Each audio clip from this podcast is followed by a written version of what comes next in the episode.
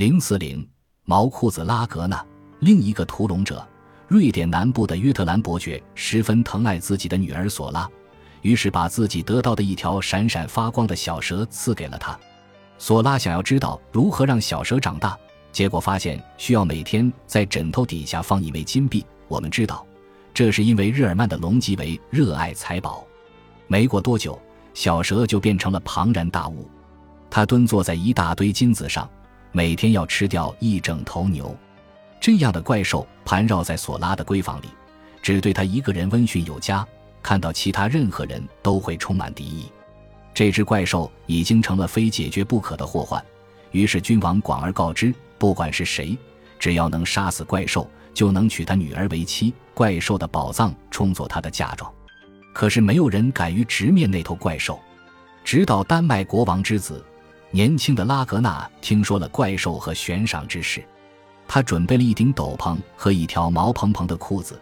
把它们放在沥青里浸透，然后扬帆前往约特兰。拉格纳拿了一杆长矛做武器，并且去掉了一枚固定毛巾的钉子。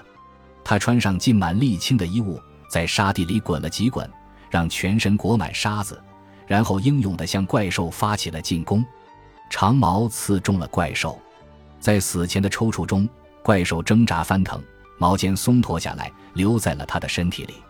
怪兽体内喷出一大股毒血，拉格纳及时撤离，靠着一身蓬乱的沙土盔甲，毫发未伤。